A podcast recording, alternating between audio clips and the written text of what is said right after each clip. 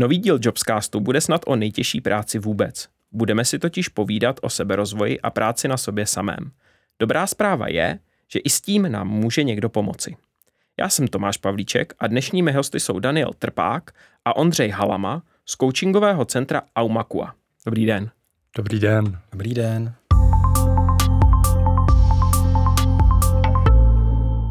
Když budeme hledat definici coachingu, narazíme na mnoho variant a věřím, že i to chápání ve společnosti je vlastně poměrně široké. Nicméně, když vás tady mám jako odborníky, jak byste definovali, uh, co to vlastně, nebo kdo to kouče? Tak uh, coach uh, je v první řadě člověk a je to člověk, který si prošel nějakou životní zkušeností a ta životní zkušenost ho dovedla k tomu, že zjistil, že eh, nejsou všechny věci tak, jak jsem si myslel, že jsou. A došel jsem k nějakému uvědomění, že můžu výjist si druhý lidi. Takže k nějakému návyku a v nějaké práci s vlastní myslí. Takže možná na úvod coach je člověk, jak to schrnul, tak coach je člověk, který dokáže průvodcovat druhý lidi k tomu, aby si naplnili to, co po čem touží, co chtějí, dokáže je vést k nějakým vlastním snům a cílům, ať už v osobním nebo pracovním životě. Mm. A co vlastně takový coach jako nabízí, jako ten průvodce? Mm. Mě k tomu napadá, že že je nabízeno mnoho, protože coach nebo koučování vypadá, že je slovo, který vzniklo nedávno a je nějak jako moderní a že je tady samý coach, tak tomu potřebuju říct, že ta disciplína, když to takhle řeknu, sahá do let 450 před naším letopočtem, to znamená Sokrates, Platon, následně v 60. letech Carl Rogers, 70. 80. leta Timothy Galway, až 90. Eh, léta Joe Whitmore. To znamená ta disciplína, která nějakým způsobem se vyvíjela, dneska ji nějak pojmenováváme, tak má daleko sáhlý kořeny. A pokud bych to nějak schrnul, co nabízí, tak nabízí vlastně princip, který eh, tkví v tom, že skrze otázku vlastně dovede člověka, který chce na sobě pracovat k tomu, co chce, proč to chce, kdy to chce, a když si to uvědomí a nějakým způsobem naplánuje a přesně definuje, tak ho tam dovede. Nikoliv, že by mu radil, ale pomáhá mu, podporuje ho, aby si našel cestu a došel do svého cíle. Mm-hmm. A věřím, že v tom čase se to jako proměňovalo, předpokládám, že od antiky určitě, ale co jsou dnes uh, možná jako nejčastější očekávání nebo ty problémy, věci nebo v ty chvíle, kdy se na vás klienti obracejí a říkají, potřeboval bych tady s tímhle s tím pomoct. A jestli ty jejich představy jsou reálné častěji, nebo i někdy jako úplně zkreslené. Hmm. Jo, o, otázka je, co je to ta reálná představa, že reálná zkreslená představa. Uh, mm, Lidi se obracejí ve chvíli, kdy cítí, že uh, něco by mohlo být možná jinak, že něco někde pne, možná úplně jako neví, co to je, neví, jak s tím. A, a pak je tam samozřejmě nějaká inkubační doba, kdy to zraje a než se jako a, a potkám různý lidi, kteří mi říkají, měl by si tam, měl by si udělat to a to. A, a v této inkubační době nějak dochází ke zrání toho, že teda za někým půjdu, jo? že někoho teda hmm. vyhledám. A pak je otázka, k tomu se asi dostaneme později, jakýho odborníka teda vyhledám, jestli budu ke koučovi, k terapeutovi, k mentorovi a tak dále. A teď už vidím, že mi chceš něco k tomu. jo, eh, no. možná, možná jako uh, jaký je to typický zadání. Na tom, mm-hmm. na tom mhm. vlastně možná si to můžeme nejlíp, nejlíp ukázat. Co je to, tak mě tady máte, potřebuju pomoct s tímhle. Tak co je to, to s čím potřebují pomoc, nebo co je to zadání? Mm-hmm. Pro mě když se dívám na klienty, kteří přicházejí, tak mnohdy vlastně hm, překonali určitou bariéru, museli nazbírat odvahu k tomu, aby vůbec někam za někým šli. To znamená, mnohdy eh, přichází s tím, že já potřebuju vlastně pomoc a není hm, pro ně úplně jasný s čím. To znamená, ta naše role je v tom podívat se na toho člověka a dobře se ho vlastně zeptat, abychom zjistili, jestli je to víc mentoringový téma, že chce nějakým způsobem výst, radit a tak dále, nebo je to koučovací téma, že je tam nějaký záměr, cíl, něco, na co nestačí sám a vidí, že potřebuje v tom určitým způsobem pomoc, aniž by přesně věděl, jak třeba koučovací princip funguje.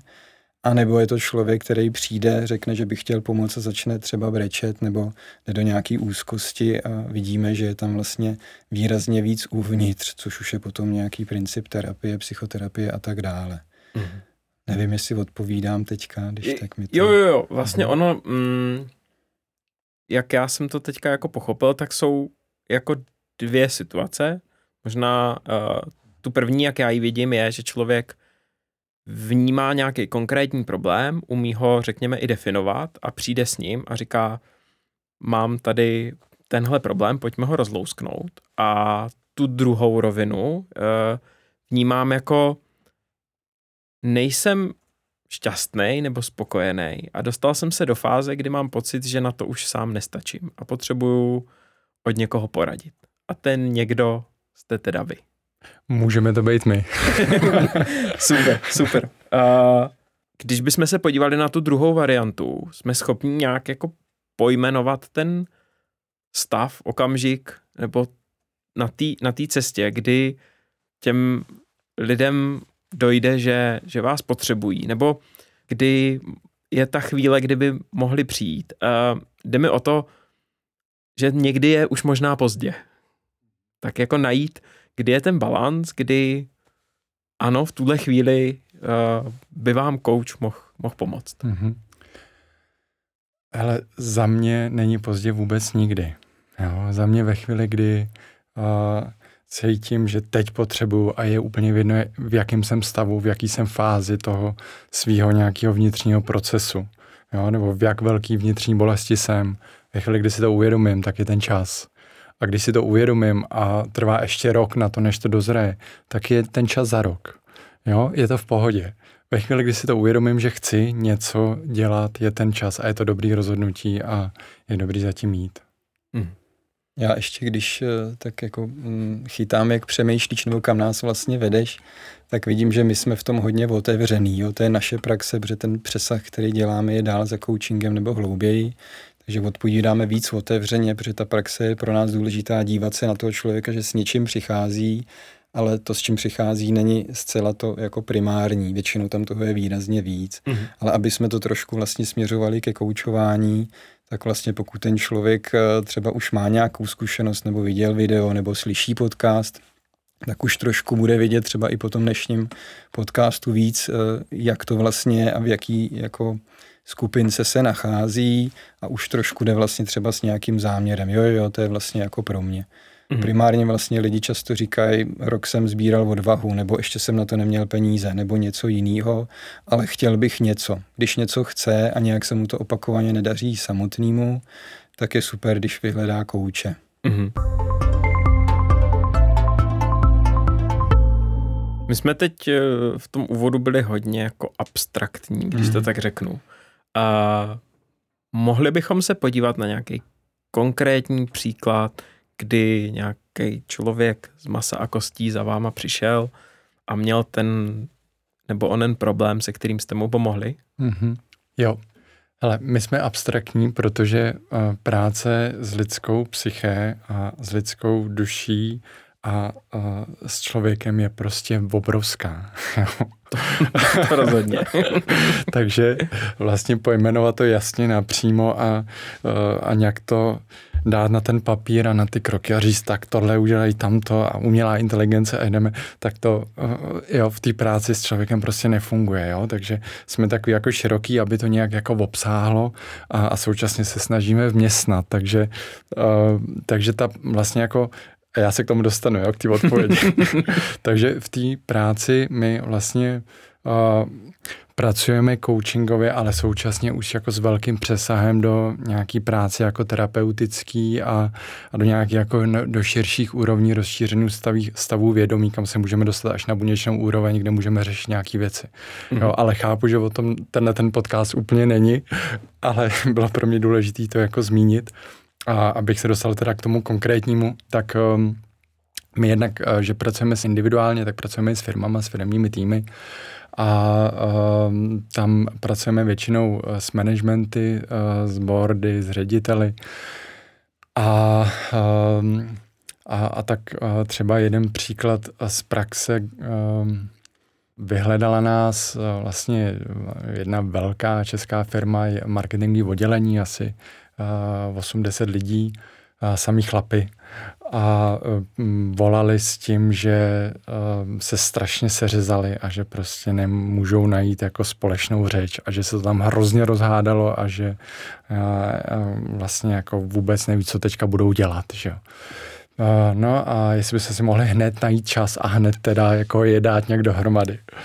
No a tak my jsme si udělali čas druhý den a, a přišel ten marketingový tým a přicházeli vlastně vůbec se spolu nebavili a, a my teda postupně nějakým jako Protože naším záměrem je to, aby jsme vytvořili otevřený prostředí, otevřený prostor, ve kterém se člověk bude cítit dobře. Mm-hmm. Protože když se tam cítí dobře, tak se tam může uvolnit. Když se tam může uvolnit, tak najednou se dostane někam jako dál, hlouběji do sebe a může prostě říct všechno, co tam je. Prostě tohle mě štve, tohle je prostě špatně, tady to mě bolí a jde jako dál a daleko více hlouběji do sebe dovnitř. Jo? Takže první taková zásada je vytvořit vůbec jako bezpečný prostředí,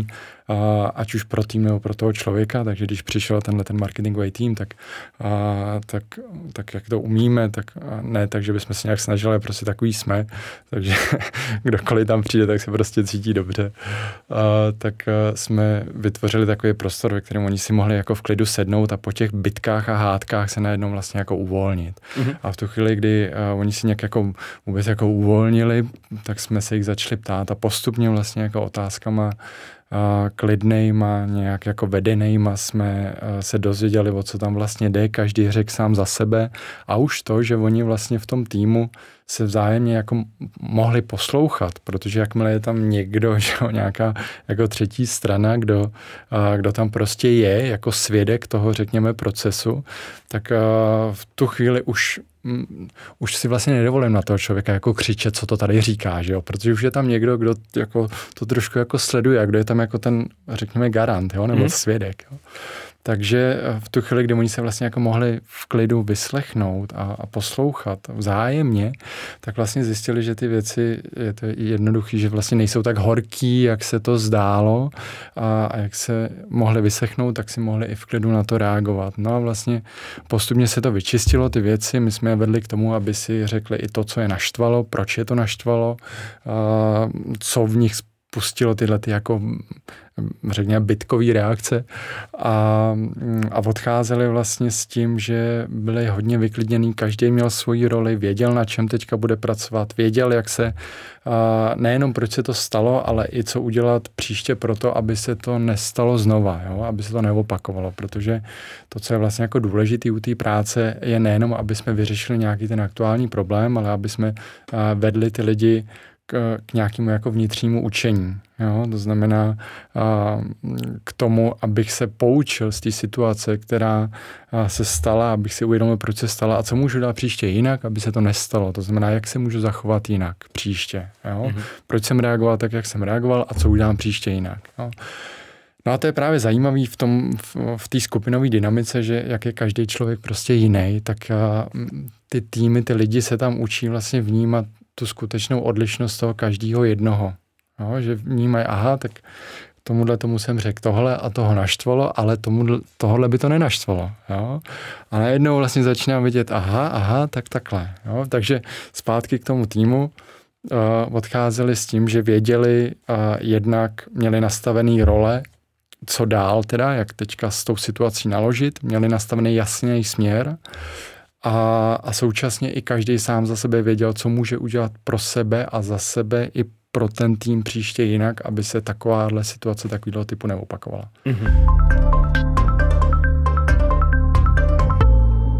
To byl příklad vlastně nějaký jako skupinovýho coachingu mm-hmm. a když bychom se uh, dotkli k nějakým jako individuálním problémům nebo příkladům, co jsou ty nejčastější proč a klidně jako zůstajeme v tom pracovním, uh, pracovním prostředí, tak uh, co jsou vlastně ty nejčastější příčiny, které vedou ty lidi k návštěvě?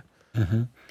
Mm, pokusím se nějak vybrat, co asi může být nejčastější, ale spíše to uh, možná slovo stagnace, jo? že něco chci a opakovaně vlastně se mi to nedaří, spíš se k tomu vůbec vlastně nedostanu. Jo? Nevytvořím si podmínky nebo dostanu potom obavy nebo něco prostě na něco myslím, něco chci dosáhnout a jeden rok nic, druhý rok nic.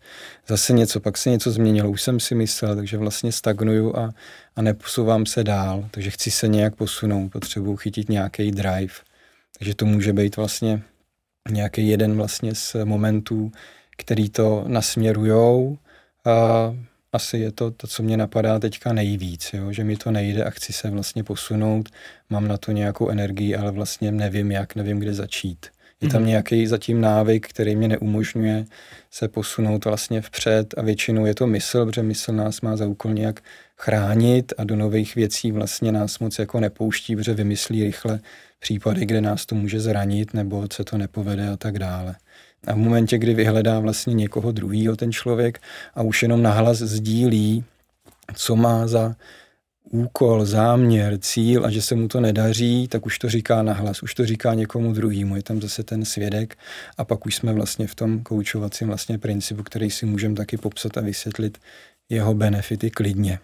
Mm-hmm. Na druhou stranu mě napadá ještě jeden příklad, protože příběhy a podobenství jsou pro lidi jako superový, že se v tom jako víc jako zhlídnou než v těch teoriích, které tady říkáme, tak, tak mm, Není to úplně jako primitivní, protože tak, jak my zase na sobě pracujeme, tak už přitahujeme jako situace, které jsou vždycky trochu komplikované, nebo i ty klienty, což nás zároveň baví.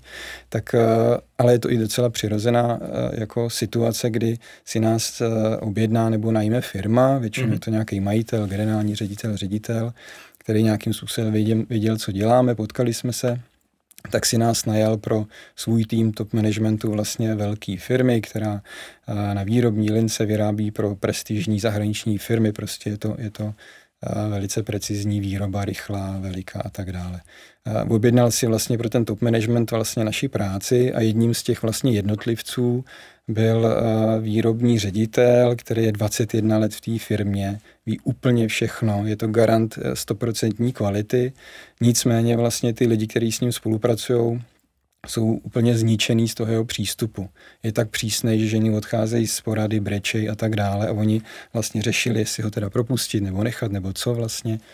Takže e, vlastně ten e, zadavatel byl ředitel té společnosti, tudíž je to trošku složitější situace, že je tam nějaký zadání a já hmm. potom volám tomu řediteli, že teda je to domluvený, pojďme si domluvit schůzku a slyším tam velkou rezistenci, jo, tak teda přijeďte, no, jako prostě, jo, takže už tam jedu s tím, že jako dobrý, tak to bude jako náročný poměrně, že jo, já to hodně zkrátím ten příběh, ať, ať nám neuteče čas, a když tam přijdu a říkám si, jak vůbec jako k tomuhle člověku se dostat, tak uh, mě napadne, že se ho zeptám přes ty rezistence, jak tam sedí a kouká do stropu vlastně, aby že ztratí čas svůj pracovní, jako hm, proč vůbec v té firmě je, že 21 let je hodně, co ho tam baví. A první věc, kterou mi říká, je, že ho nejvíc baví komunikace s lidmi. Jo? A já vidím to zákulisí, že je to ten hlavní problém, mm-hmm. tak se ptám vlastně, co ho na tom baví. A v tu chvíli, když eh, jsem tam v tom svém jako rozpoležení, vzniká tam nějaká důvěra, je tam klid vlastně, tak on se zastaví a řekne mi, že eh, z toho, jak jedná s lidmi, by si vlastně nejradši nafackoval. A jsme nějak jako uvnitř. Tudíž vlastně tady teď popisuju příklad, že je objednáno koučování, přijedeme tam, tam dojde k velkému uvědomění a nějakému vnitřnímu vlastně mm-hmm. stavu, kdy on se odevře vlastně někomu zvenku, což mm-hmm. je mhm. taky aspekt koučování, že když my přijíždíme zvenku, tak je snadný, aby ty lidi, klienti se odevřeli a uvolnili se z něčeho, na co jsou třeba sami. Mm-hmm. A když to posunu do té koučovací roviny, bavíme se o tom vlastně, tak on mi popisuje různý příklady, jak vlastně je tvrdý na lidi, jak na ně řve a tak dále. A vlastně přes ty koučovací otázky dojdeme k tomu, jak by to teda mohl dělat jinak, co by mu vyhovovalo. A on si nastaví vlastně akci a po čase, když se vidíme znova, tak mi popisuje ten příběh, který ho vlastně výrazně posunul v tom, že jel do té práci zase nějaký průšvihy, a říká mi vlastně zjistím, že na výrobní lince není materiál v pět ráno. Jedu, už bych na ně do telefonu řval, neřvu, protože jsem si řekl, že mám plán, že nebudu. Přijedu, jsem otevřený, zjišťuju, pošlu mě na jiný středisko, už bych na ně řval, že jim nedodali materiál, neřvu.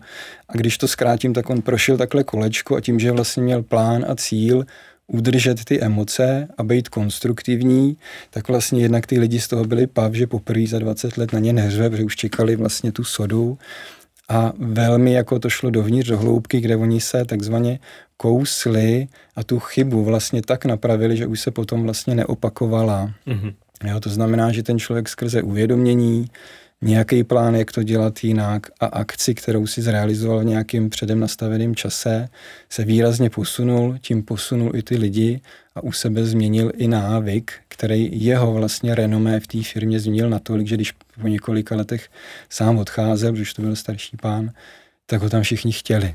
Jo? Mm-hmm. Tak je to taky výsledek koučování.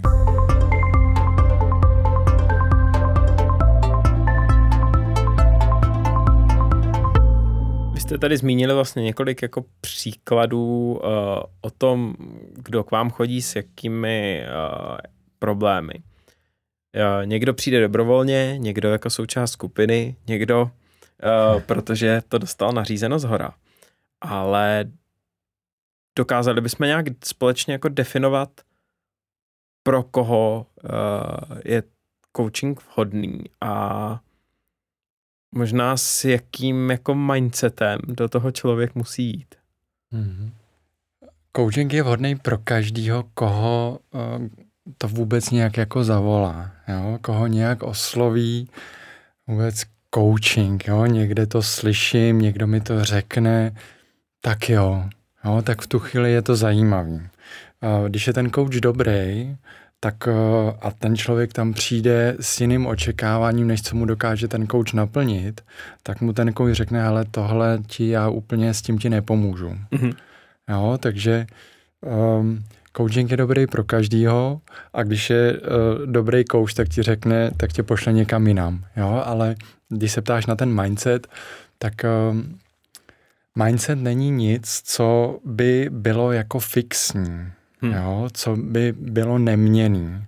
Jo, to znamená říct, člověk s takovýmhle mindsetem je dobrý na coaching, s takovýmhle mindsetem není dobrý na coaching, to úplně ne. Jo. Uh, takže mindset uh, asi pro mě nebo pro nás uh, za Aumaku není úplně jako rozhodovací měřítko. Rozhodovací je to, že uh, chci něco změnit. A ve chvíli, kdy, řekněme, přijde člověk, který chce něco změnit, ale dojdeme k tomu, že eh, v této terminologii mindset by měl nastavený tak, že není možný to změnit, tak, eh, tak jdeme někam hlouběji dál, aby se tam ta nějaká jako fixnost k něčemu nebo rigidita, jo, mm-hmm. uzavřenost, což jsou potom ty důsledky toho jako mindsetu, které je teda nějak, že jo, rigidní, fixní, jo, tak, tak, uh, tak bychom ho jako vřeli, aby bylo možné, aby tam přišlo něco nového, mm-hmm. jiného, aby jsme vůbec jako se dostali k tomu, že k tomu vlastně jako nějakému uvolnění a k nějakému otevření, který potom může výst jako dál, jo? dál ke splnění nebo naopak zpátky k otevření nějakých jako hlubokých věcí, které tam mm. prostě drží to, že není možné dosáhnout něčeho, čeho bych chtěl. Mm. Jo? Tak široká odpověď, je. snad zacílená. Já jsem vlastně někam. směřoval na to, no. vlastně přímo na ten, že to řeknu konkrétní příklad toho eh, výrobního ředitele, který přišel rezistentní, nicméně ten jeho mindset se v průběhu toho a, změnil a nakonec mm-hmm. byl a, vlastně taky otevřený jo. k nějakému novému poznání. Možná konkrétní kontura vlastně pro člověka, který by se třeba nějak rozhodoval, jestli je to pro něj, tak je to tak, že má energii, jo? že se cítí, že má energii na sobě pracovat, že není třeba utavený nebo v depresích nebo v úzkosti nebo v jakýmkoliv presu, mám energii, chci něco dělat, chci něco měnit. Mám taky finanční energii, něco to stojí, takže musím na to mít nějaký finanční prostředky a mám čas, chci si vlastně najít pravidelný čas, protože coaching je o pravidelnosti, mm-hmm. o mhm. kontinuitě nějaký práce a, a nečekám, že za mě někdo něco vyřeší. To jsou vlastně takový jako základní atributy, s čím do toho vlastně jít. Pak uh, takovým člověku coaching vlastně sedne, chytí drive vlastně maká se a jede a vlastně vždycky dojde do cíle. To je mm-hmm. vlastně za mě zatím zkušenost, která se vždycky stala, protože koučování mám benefitu výrazně víc. Když to takhle za, uzavřu a zaobalím tu informaci, první benefit je, že vlastně dokážu něco, co jsem chtěl a dlouho mi to třeba nešlo, to je asi jakoby jedna z hlavních věcí, ale ta, co je možná ještě nad tím, je, že si vytvořím nějakou zkušenost, po určitou dobu dělám něco jinak, někdo mě vede, takže si vytvořím nové návyky, mm-hmm. což je velmi silný. A třetí věc je, zvýším svoje sebevědomí. To znamená, prožil jsem nějaký příběh, vidím, že ty věci jdou, vidím, že jsem tohle dokázal, tudíž jsem silnější pro další vlastně uh, věci, příležitosti, kroky v životě. Je to nový mm-hmm. návyk, je to zvýšení sebevědomí ty jsi mluvil o té dlouhodobosti a toho, že vlastně je to proces, který eh, nezačíná a nekončí jedním sezením, ale vlastně nějakou dobu trvá. Je mi jasný, že to je velmi individuální a velmi se to liší od, eh, od vlastně toho, jaký daný problém ten člověk vlastně řeší. Ale kdyby jsme to měli nějak jako odhadnout a říct, jaká je, řekněme, průměrná nebo jako běžná standardní doba, jak dlouho trvá, než, eh, než to vlastně zabere? Mm-hmm. Mm-hmm.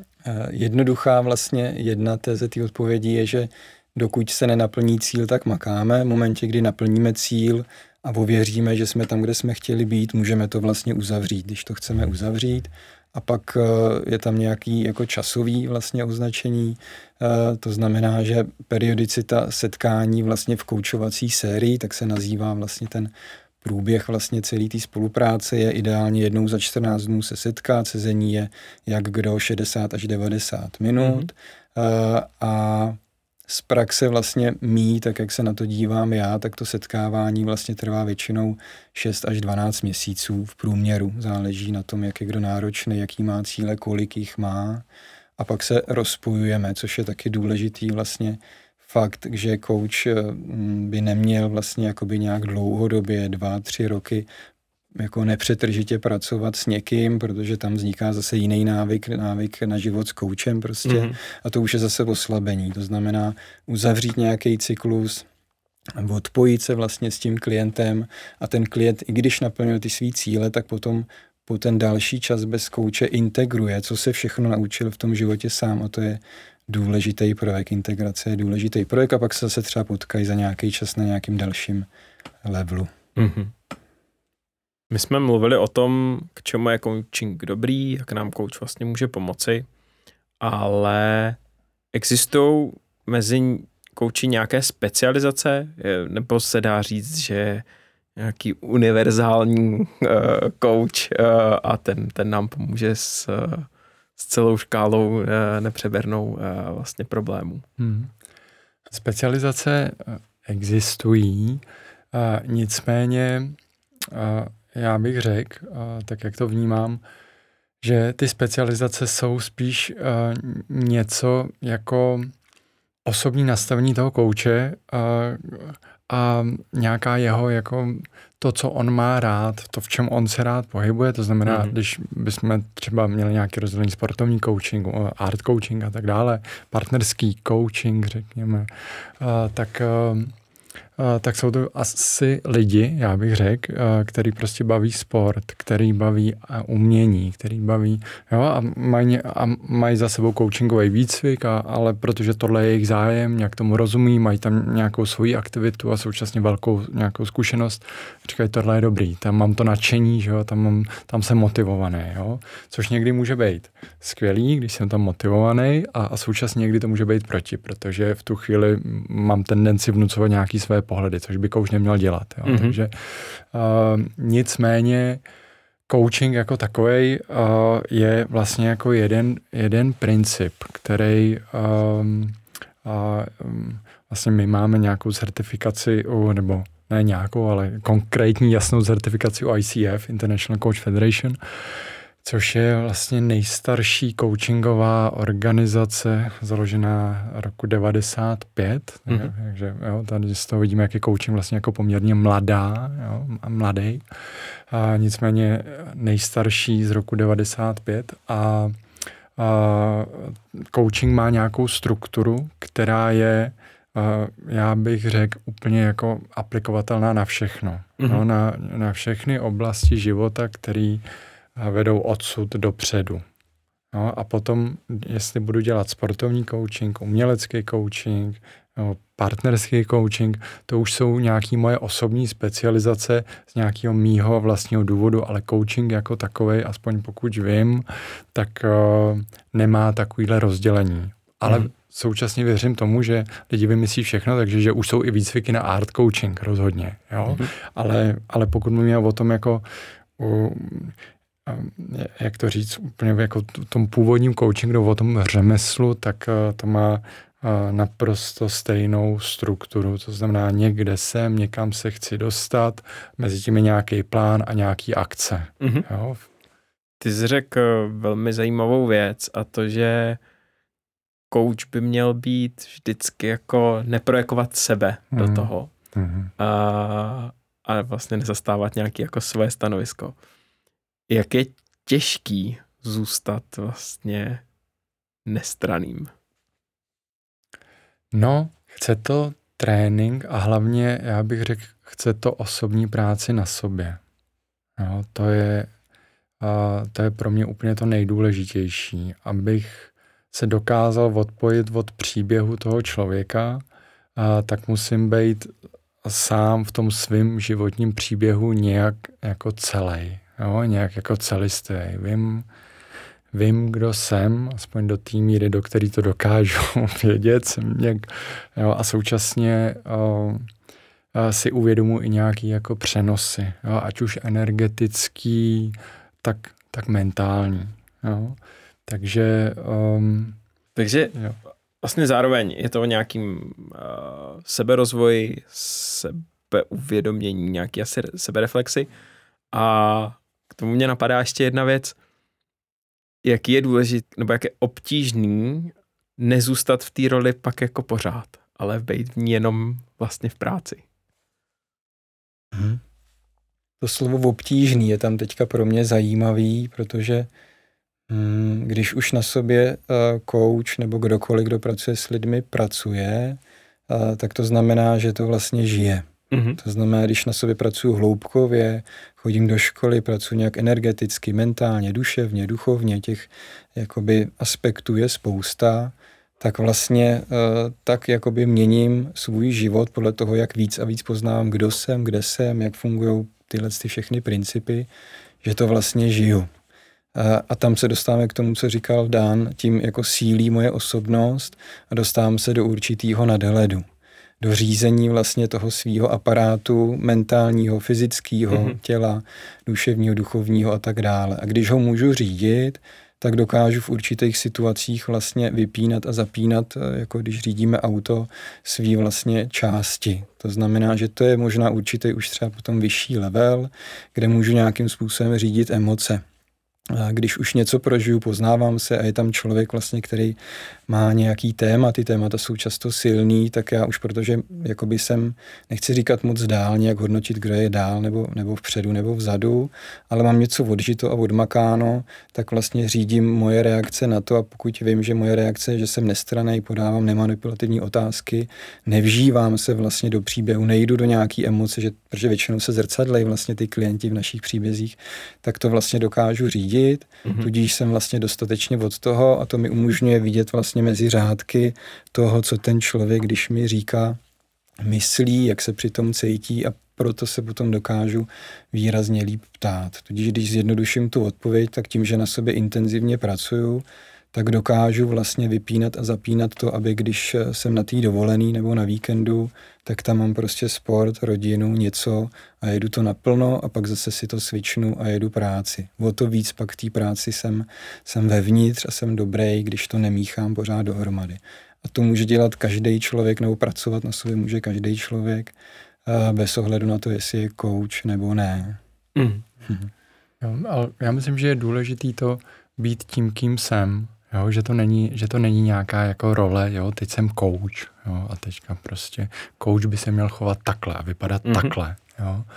Ne, uh, jsem tím, kým jsem, jsem hlavně jako lid, jsem hlavně člověk stejný jako ten na druhé straně a něčím jsem si prošel, mám něco za sebou, takže současně je tam i určitá empatie, určitý vnímání, ale současně dostatečně, protože jsem si vědomý těch promítání, jo, tak, tak, tak to nechci dělat. Jo. Takže mm-hmm. jednoduchý. Takže zůstávám u sebe a současně jsem maximálně otevřený tomu, abych pomohl tomu člověku na druhé straně a vím, jak mu pomůžu a jak ne.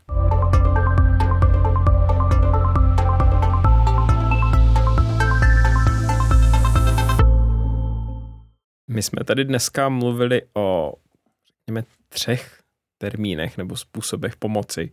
Coachingu, mentoringu a terapii. Jaké jsou mezi nimi rozdíly a je možné nějakým způsobem kombinovat nebo mohou se vzájemně doplňovat? Jo, jo, jo. Uh, mentoring je založený na potkání dvou osob a, a, a mentor předává. No, takže mentor je člověk, který uh, má nějakou zkušenost uh, a je starší, ať už profesně, uh, má nějakou zkušeností, uh, nebo i fyzicky, což je, uh, a předává tu zkušenost tomu, koho, řekněme, učí. Jo? Tak to je mentor. Coach je, uh, tady, tady o nich mluvíme, o koučích, o, koučovi a kouč je člověk, který uh, vede někam dopředu. To znamená, někde jsem a někam se chci dostat. Jo? Tak, tak to je coach. A terapeut, um, ten um, vede zpátky. Jo? Ten vede někam zpátky a někam, řekněme, i víc jako dovnitř. No, to znamená, jak jsem někdy tady zmínil nějakou jako buněčnou úroveň, tak vlastně coach se uh, těžko jako dostane na nějakou jako buněčnou úroveň nějakých zažitých vzorců, uh, ale to je úloha terapeuta. Mm-hmm. Jo? Takže ten vede zpátky někam do dětství, rodiče, táta, máma, někdy jako prenatální vývoj a transpersonální mm, a tak dále. Mm-hmm. Možná takhle ke konci dá se říct, jaká je vlastně úspěšnost coachingu. Nebo samozřejmě není to všelék, určitě jako uh, existují případy, které potřebují pak jiný způsob pomoci, ale dá se říct pro lidi, kteří se jako dostanou do té fáze, že jsou přesvědčení, že jim dokážete pomoct, jak vlastně uh, jako nevím, jestli to jde vyčíslit nebo nějak jako uh, objasnit, jak často se to podaří. Mm-hmm když eh, vždycky to záleží na tom klientovi a pokud ten klient splní minimálně tu podmínku, že chodí na sobě pracovat pravidelně po nějakou dobu, vytvoří kontinuální vlastně řetěz nějaký práce na sobě, tak eh, si vždycky odnese, vždycky je to přínos. Když dojde do toho cíle, tak je to vlastně super přínos. Když tam třeba nedojde, protože se mu právě jako otevře něco vevnitř a pak potřebuje k terapeutovi na rok a pak se klidně zase vrátí na koučování, protože odstranil blok a zase jede, tak eh, vždycky, vždycky ten člověk, eh, aspoň z mý zkušenosti, z naší, odchází vlastně s přínosem, protože zažil něco nového, opřel si to vlastně o někoho, kdo ví, kde je, eh, je přijímaný, už jenom to, že je přijímaný absolutně, ať přijde s čímkoliv, tak my toho člověka přijímáme takový, jaký je, nad ničím se nepozastujeme, nehodnotíme to, co on chce. To už je velmi jakoby úlevný. Tam jsme i současně jakoby v tomhle módu trochu v terapii, jo? ono se to velmi jako se prolíná. Nicméně, abych odpověděl, Přínos je tam vždycky. Pokud vydrží, chodí, tak to pochopí po prvním, druhém, třetím setkání, vidí, že je silnější, že si ulevil, že mu něco jde a že to někam posouvá vlastně vpřed. Takže za mě je tam vlastně přínos vždycky, když si nemyslí, že přijde jednou a vyřeší mu kouč svět, tak to velmi rychle skončí. No a někdy přínosem může být i to, že nevydrží. Mm-hmm. Že, že odejde, že po prvních dvou sezeních zjistí, že to není ono. Tak v tu chvíli mám novou zkušenost a ta je přínos. Mm-hmm. Mm. Uh, takhle uh, na závěr. Vy jste oba z coachingového centra Aumakua. Co to znamená?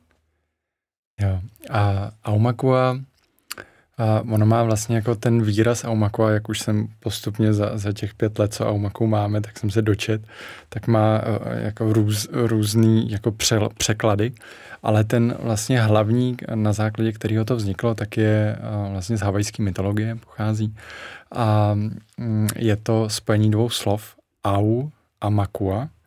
A, a to au je spojení všeho fyzického, to znamená všeho, co dokážeme vnímat svými smysly. No, takže nějaký jako časoprostor. A makua je to všechno, co nedokážeme vnímat svými smysly. To znamená, aumakua je spojení toho fyzického a toho nefyzického. Takže to je to, co my v tom našem chrámu Aumakua zastřešujeme. to, to zní moc hezky. A my tady nakonec v Jobscastu máme jednu otázku vždycky, která, řekněme, ne úplně souvisí s tématem. A ta nemine dnes ani vás. A ta otázka pro dnešek je, čím chtěli vaše rodiče, abyste byli? Mm-hmm. To je zajímavý. Uh, uh, určitě to nevím, uh, protože uh, v tom jako dospívání, kdy se třeba rozhoduje eh, nějaká střední škola, kam jít, tak jsem tenkrát uh, pracoval s elektronikou, barevná hudba, žárovičky, reproduktory a tak dále. Můj uh, otec chodil na střední školu v Jíčíně na strojní průmyslovku a kousek od strojní byla elektrotechnická průmyslovka. Takže tam jsem si říkal, tak jsme jako jo, tak ty si tady hraješ se žárovičkama a já jsem říkal, tak jo, tak já tam jdu. Takže jsem tam vlastně šel, bylo to fajn, byla to kvalitní škola, Uh, ale mm, neodpovím ti, protože to vlastně nevím. Tam už můj mm-hmm. příběh nějakým způsobem běžel a uh, běžel i tak, že jsem nechtěl jít na vysokou školu, eh, protože jsem cítil, že potřebuji nějak žít jinak a poznávat svět, právě protože jsem nevěděl některé věci, tak jsem je potřeboval najít, takže jsem šel na vojnu, pak jsem cestoval, pak jsem vlastně pořád hledal, pracoval v různých průmyslových odvětvích, reklama a dřevospracující, oděvy a tak dále, až potom vlastně uh, jsme se v jedné firmě potkali vlastně s Danem, měli jsme podobný směr, a odpovídám trošku široce, ale jen to do uzavřu teďka, že tak, jak jsem pracoval, tak jsem potkával spoustu lidí a vždycky jsem stavěl týmy a ty týmy jsem potom vedl a to byl ten středobod práce s lidma. Mm. Já jsem zjistil, že mi to jde, protože se zajímám o ty lidi, zajímá mě, jak se cítí v té práci a tak dále. Oni se tím pádem nebáli chodit do té práce, když byli uvolnění, byli úspěšní. Takže vždycky vlastně to šlo nahoru, firmy se pak prodaly a jelo se zase dál. A já, když jsem si dostatečně vyzkoušel různý průmyslový odvětví, tak jsem dospěl k závěru, že lidi jo, produkty už ne. A tam už pak vzniknul příběh, kde jsme se o tom zaném povídali, mm-hmm. pocestovali někde a od té doby se zrodila Aumakua. Dane, ty si vybavíš... Uh... Jo, jo, jo? jo, jo. Já si vybavím. Uh, můj táta uh, chtěl, abych byl obchodník. Protože tak, jak se to jako předává že jo, z generace na generaci, prostě tak všichni v naší mužské linii byli obchodníci. A jak říká táta, byli dobrý obchodníci. Takže já jsem asi v očích táty měl být obchodník. A to se nepodařilo. Díky bohu. Určitě bych byl dobrý. A, a v očích máme, já myslím, že tam to, ta byla otevřenější, jako v tom, že hlavně abych byl asi šťastný a spokojený, což uh, se daří. Tak, uh, takže tak. Super. Děkuji moc za to. Uh, děkuji i za ten dnešní průlet coachingem a věřím, že jsme třeba někoho z posluchačů nalákali k tomu, uh, jak se zamyslet nad, uh, nad tím, v jaký fázi života vlastně jsou. A díky všem, kteří jste nás poslouchali a uslyšíme se zase někdy příště. Hmm, moc děkujeme za pozvání. Děkuji, mějte se do Aumakuje. Děkujeme.